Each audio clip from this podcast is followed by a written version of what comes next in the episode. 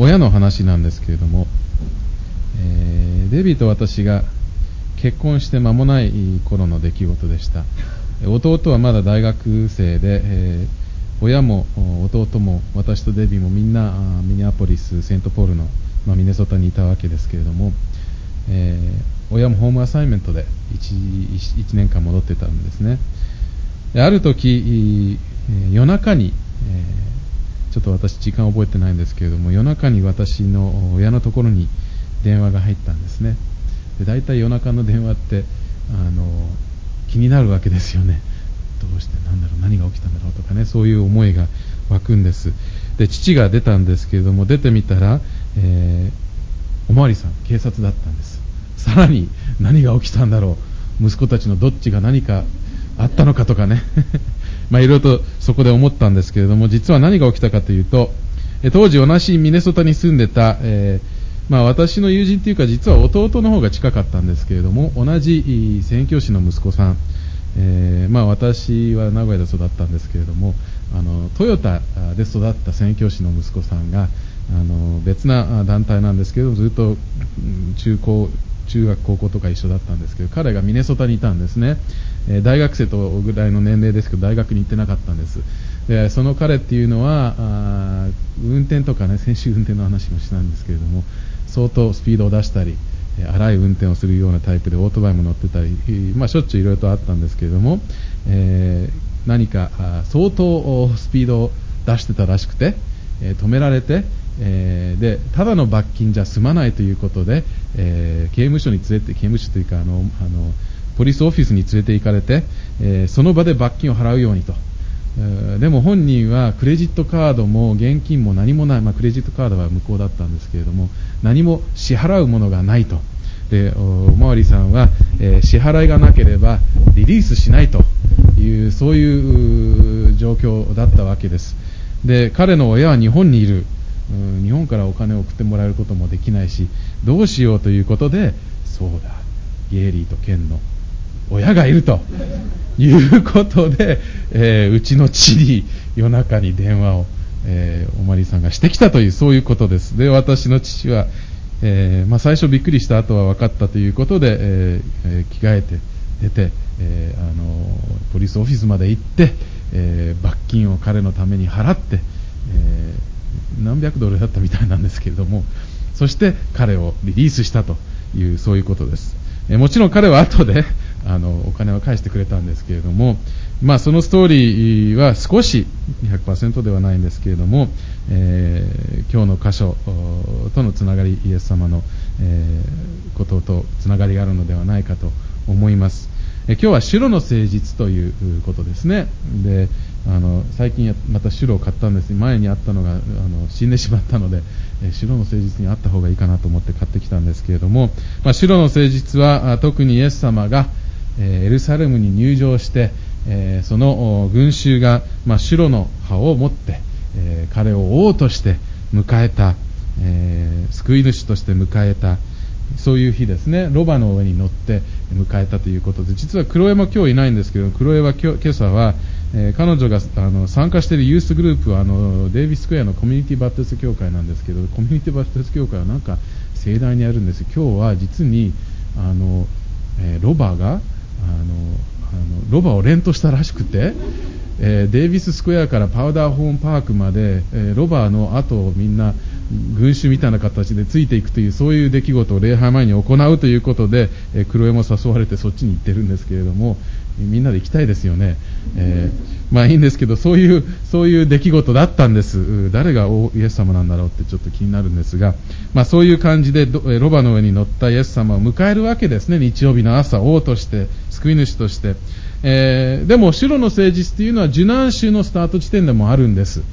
えー、聖書では特に劇的な1週間、えー、王として迎えられたイエス様なんですけれどもその日曜日の次の週の間に、えー、まあ、宮清めとよく言われるんですけれども結局新年に入ってそこで売買をしていた人たちを追い出す、えそういうことをイエス様がされましたし、え最後の晩餐と呼ばれる食事も木曜日の夜、まあ、それもあって今日は生産式があるんですけれどもそしてもちろん金曜日の時点ではえー、まあ、ゲッセメナの園での祈りの後逮捕されてそして、あのまあ、裁判というかちゃんとした裁判じゃないんですけどそれにかけられてピラトの前にも立って結局は十字架につけられて死んで葬られまあ土曜日は墓の中にいるんですけれども来週の日曜日はよみがえるというその1週間のスタートなんですね。私たちクリスチャンとしては本当に貴重な我々の信仰生活のとても大切な出来事をたくさんの出来事を今週の間私たちは特に覚えるというそういうことです、まあ、今朝私たちはあのこの受難週の、えー、まあ、スタートの白の誠実の箇所を、え最初の少子のところで読みました。で実はですね今日の説教の箇所は受難週前の箇所になるんです。ですので、まあ、受難週5ではないんですけれども、でも、受難週で起きることの予告編というか、えー、そういうことも含めて、イエス様が語っている箇所ですので、まあ、あの今日はこの箇所を皆様と短くで、特に最後のイエス様の言葉を特に考えていきたいと思います。イエス様と弟子たちがエルサレムに向かっている時のことです。えー、まあ、17節、18節などでそれがわかりますね。イエス様はエルサレムに向かうというそういう状況の中にありますけれども最初にイエス様は、まあ、弟子たちに自分に起きることエルサレムでどういう出来事がこれからあるのかを彼らに伝えるわけなんですけれども彼らは全然分かってないということもこの箇所で明らかです。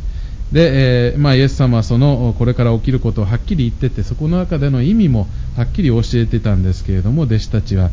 無関心なのか、えー、無視なのか、えー、全然分かってないようなところが今日の箇所の中に出てきます。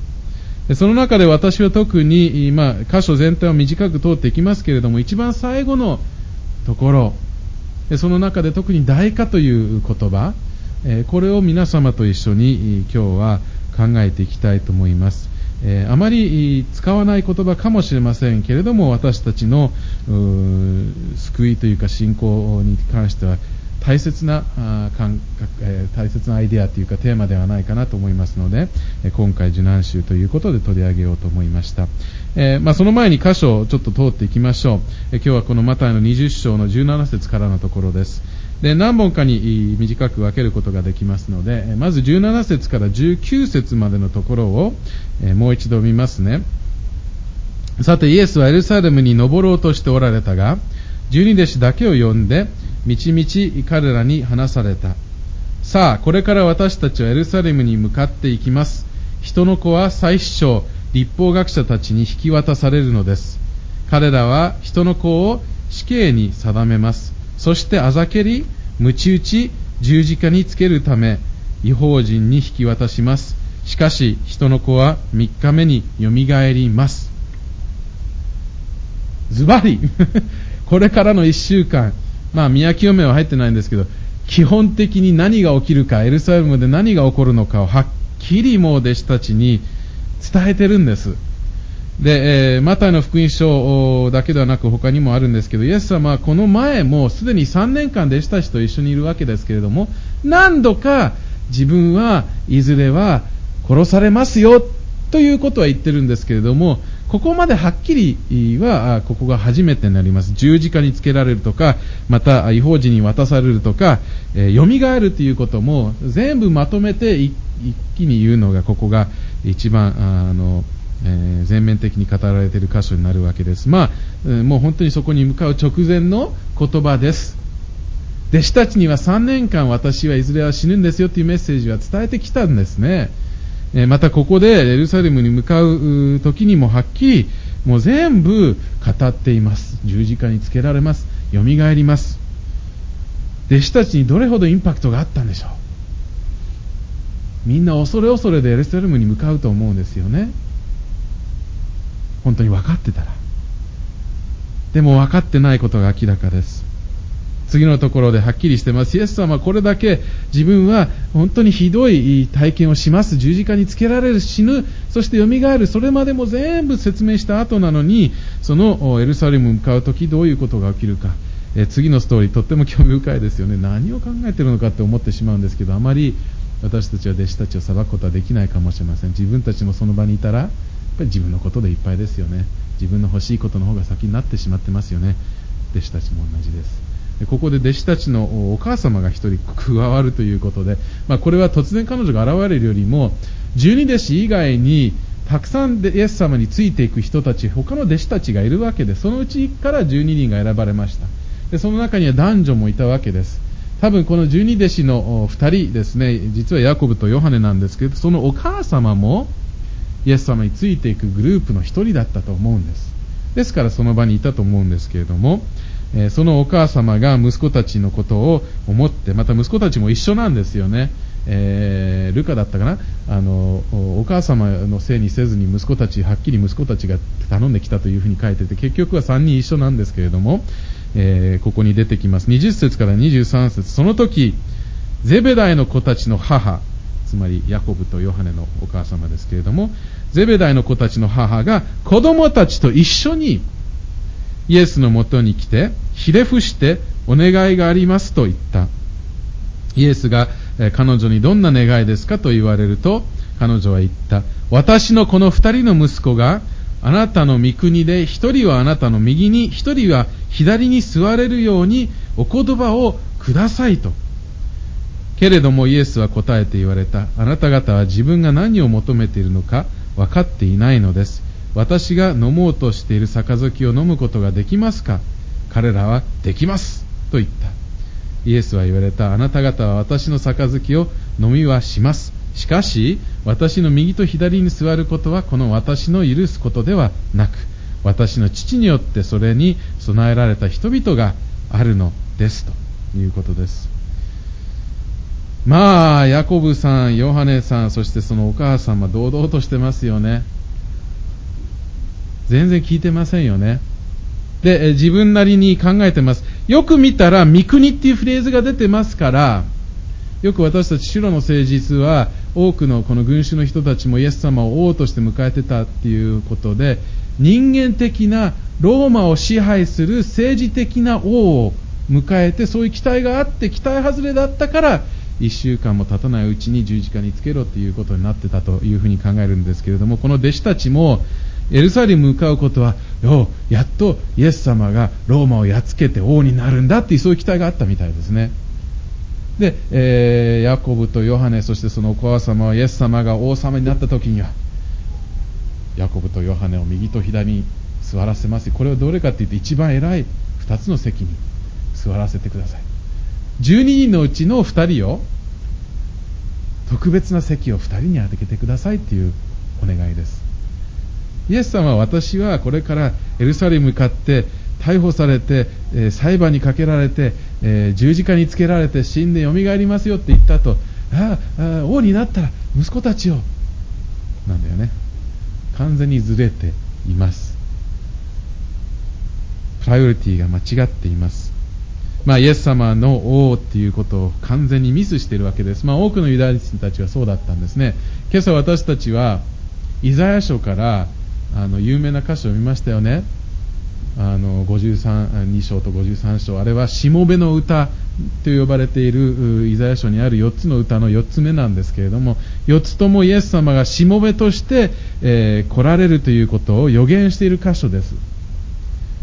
で多くのユダヤ人たちはあのような箇所はミスしちゃって今朝最初に読んだあのゼカリアの箇所みたいに王として救い主が王が来るというメシアが来るというそういう箇所に焦点を当てて王という言葉に焦点を当てたんです。あの箇所でも乳羽でロバに乗ってっていうのをミスしてんのね。普通の王ってロバなんかには乗らないんですよ。ロバってそんな偉いものでもないし。でも彼らはなんかローマをやっつける王様を期待してたこの人たちもそうみたいですイエス様あなたが偉くなった時には私たちをもしくは私の息子たちを偉いものにしてください。一番偉いところに座らせてくださいという願いですよね。まあ、それに対してイエス様君たちは何をお願いしたのか分かっていない。えー、自分が飲もうとしている杯飲めるか、同じような体験はできるのか、できますって分かってないのに答えちゃうのよね。で、イエス様実に君たちは同じような杯を飲むけれども、でも、どこに座るかは神様が決めることだから関係ないのよっていうふうな答えになります。まあ、あの、ちょっと先の話ですけど、ヤコブは、えー、使徒の働きを見ると本当にもう最初の頃の殉教者で、指導者ですけれども、えー、ヘロデに殺されます。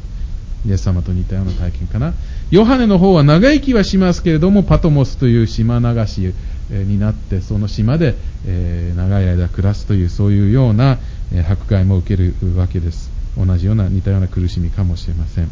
まあ、とりあえず弟子たちのうち、特にこの二人はそういう願いをして、えイエス様との答えがあります。そうすると今度は他の弟子たちも問題を起こすわけよね。これは当たり前ですよね。あの、二人だけさ、うちだだけ偉くしてくださいって聞いてきたら、他の弟子たちはちょっと待っただよね。あの、で、明らかにここでもそうですけど、そこでイエス様はこれを一つのレッスンに変えるわけです。しもべって何？っていう、そういうような、偉い人になりたいんだったら、感覚は違うのよっていう、そういうレッスンに変えていきます。え次の箇所24節から27節まで読みますね。このことを聞いた他の12人あ10人は、この2人の兄弟のことで腹を立てた。そこでイエスは彼らを呼び寄せて言われた。あなた方も知っている通り、違法人の支配者たちは彼らを支配し、えーえー、備え人たちは彼らの上に権力を振る舞い、えー、振るいます。あなた方の間ではそうではありません。あなた方の間で偉くなりたい、くなりたいと思う者は、皆に仕える者になりなさい。あなた方の間で人の先に立ちたいと思う者は、あなた方のしもべになりなさいという、まあ、大切なレッスンをここでイエス様は与えます。偉くなりたい、リーダーになりたい、そういうリードを取りたい人たちは、自分は権力を振る舞うとかそういうことではなく、偉くなるんだということではなくて使えるものになりなさい。しもべとして使えるように。それがコツなんですよ。世間の考え方とは違います。でも神様が望んでいるリーダーっていうのは他の人たちに使えるようなそういうようなものであるということをここで語っています。まあ、しもべとしてリーダーシップを取るというそういう感覚がここにあります。よく英語の、えー、クリスチャンの間では servant leadership というフレーズがあるんですけどまさしくこのような箇所から、えー、使えるような形で、えー、リードをしていくというそういう感覚ですね。相手のことをまず優先するようなそういう感覚で相手に使えるようなそういうリーダーシップが望ましいということをここでイエス様が彼らに教えているんです。今までは自分中心になってた。ヤコブもヨハネもそして他の腹を立てている弟子たちもですけれどもイエス様は自分中心から相手を中心とするような形になりなさいという大切なことを教えています。本来だったらもうこの箇所からいろいろと話すことがあるんですけどまだ私が一番話したいメインの説に行ってないんですよね。ですから、えー、次のところに行きたいと思います。最後の28節でじゃあこのようなしもべのリーダーの最大の模範をは誰なのかを教えているわけです。28節。人の子が来たのが使えられるためではなく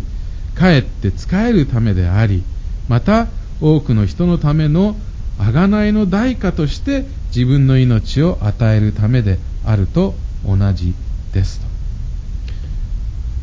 ここで人の子っていうのはあの聖書をよくお読みの方はわかると思うんですけどイエス様が自分についてよく使ってたフレーズです。人の子っていうのは自分を指してます。イエス様ご自身が来たのは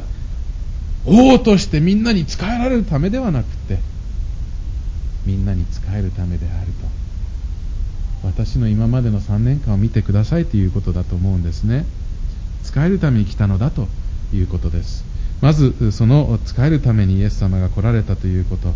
でその使えるっていうことの一つの例っていうのがこの代価関係になるわけなんですね。多くの人のための贖いの代価として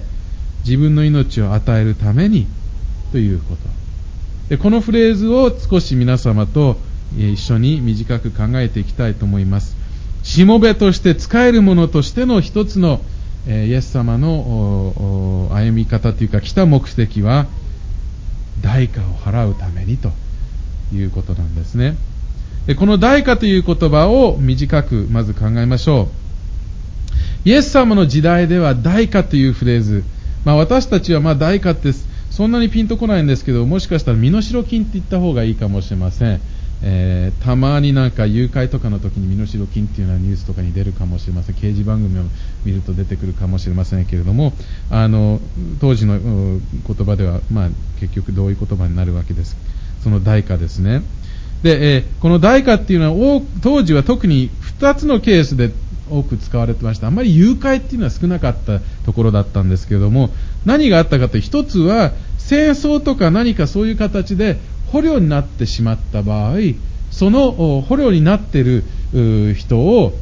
えー、自由にするためのお金、もしくは捕虜交換という方法もあったんですけれども、えその時にこの言葉が使われていました必ずしもお金ではありません。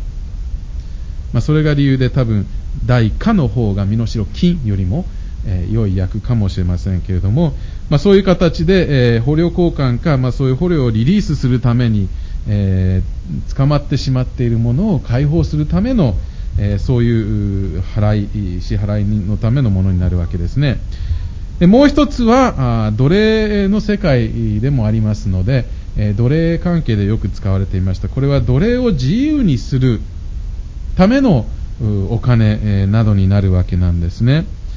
これはまあ、その奴隷がもう奴隷生活から解放されるために必要な、えお金、え場合によっては当時の社会は、まあ、あの、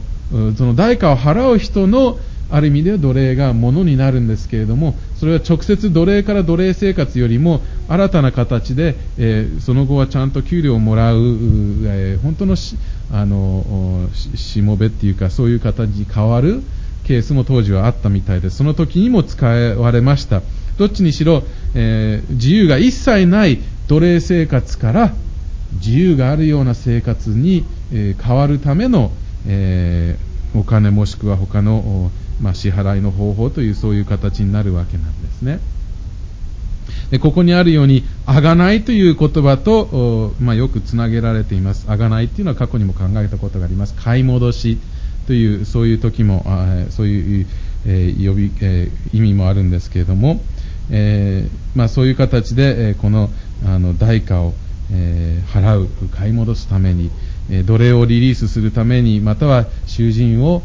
解放するために、えそういう形で使われていた言葉です。徐々にこれが宗教用語にもなりました。えですので、えまあ、あの罪からの解放とかの代価っていうフレーズも、えー、ユダヤ教だけではなくて他の宗教でも、えー、そういう感覚で使われてくるようになった時もあったらしいんですけれども、えー、イザヤの箇所などでもそのコンセプトが出てくるのではないかと思います。で中に、まあ、3つの大きなテーマがあるかなと思います。解放ですね。リリースされると。え、まあ、あの捕まってしまっているような、え、または奴隷生活からの解放、えそして誰かが代わりにするっていうことがこの言葉の中にあるんです。本人が自分で、え払うことができない。ですから囚人が自分が捕まってしまっている時に自分から自らお金を払って自分をリリースすることはできない。ので、え、誰かが払わなければいけないというコンセプトがこの裏にあったわけなんですね。まあ、そういう意味であの最初に出した例もあったわけです。私のその知り合いの人は自分ではあのそのポリスオフィスからはリリースされられないと自分でお金がなかったっいうのも問題もあったんですけれども誰かが来て払わないと出れなかったっていうそういうコンセプトですそして新たな関係ということもこの中に含まれます、えー、ある意味では払ってくれた人に対しての少し義理があるわけですね。で、場合によって奴隷からの解放ですと、場合によってはその払った人に、その後は本当のしもべとして、えー、使えるというそういう感覚もありましたけれども、もう昔みたいに自由が一切ないような生活はなくなり、新しいそういうリレーションシップが与えられた。もし国が、国が捕虜を、あの、代価を払って買い戻すのであれば、もちろん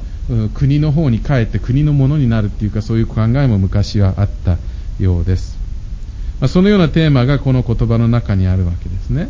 イエス様は自分が来たのはこの代価として来たというフレーズを使ってるわけですね。で、この言葉に対して、えさらに他の言葉が少しありますね。これはすごく短く見ますけれども、えまず一番あの最後に出てくるフレーズ、自分の命を与えるためであるというフレーズ、与える。イエス様が、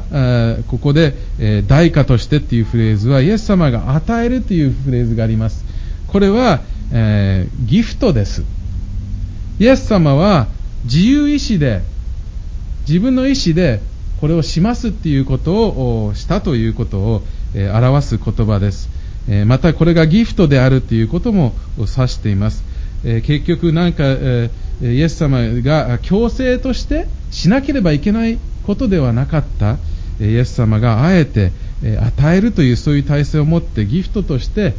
え選んだということがこの言葉でわかります。またもうすでに、え、語りましたけれども、これは使えることとつながっています。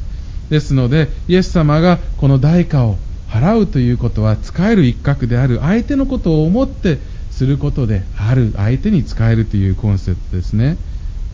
そして、命。自分の命をというフレーズです。ここの代価はお金ではない。イエス様ご自身の命であると。その命が犠牲になったということがここで明らかです。そしてもう一フレーズは、多くの人のための、多くの人のための、えー、これはあの今日、購読文で読んだイザヤ書でも多くの多くのっていうのを繰り返し出てきます。そこを指していると思うんですけれども、えー、ポイントは誰がじゃ多くに入っていないのかじゃなくて、幅広い言葉です、これは。ですから、限られた1人とか2人だけではなくて実、実にたくさんの人たちのためであるというコンセプトがここにあります。まあ、どういうふうに限られているかというと、他の聖書を読むと、このイエス様が与えようとしているギフトを受けるかどうかで、その線が分かってくるのかもしれませんけれども、基本的には幅広い形で、えー、贖いの代価として自分の命をイエス様が与えたということを、この箇所はイエス様ご自身が言ってるわけなんですね。イエス様は、しもべとして、使えるものとして、贖いの代価として自分の命を与えるために来られた。多くのために、多くの人のために来られたということがここで語られています。まさしく十字架の目的。いや、クリスマスの目的。来られたっていうフレーズです。なぜイエス様がこの地上に来たのか。代価を払うために、自分の命を与えるために来られた。ということです。今週私たちは受難週です。あまり、まあ、受難週といっても仕事もあるし、学校もあるし、あまり深く考える余裕がないかもしれません。家庭も忙しいと思います。しかしもし今週少しだけでもいつも以上にイエス様の犠牲を考える機会があれば特にイエス様は自分の命を代価として私たちに与えるために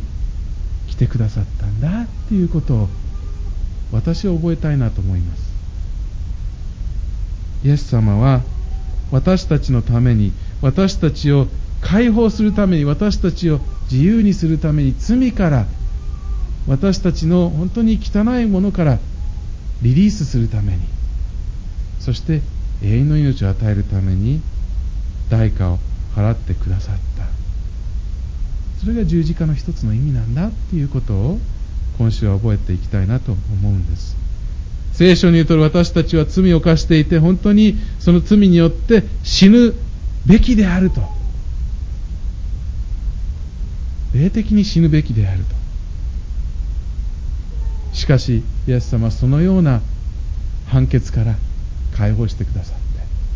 私たちが命を得それも豊かな命を得神の子供とされるようにこのように十字架にかかってくださったということなんですね。そのために代価をイエス様が自分の命という形で払ってくださったということです。罪から死から解放され神の子として生きることができるようにということです。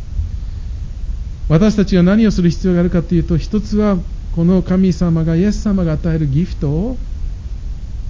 受ける必要がある。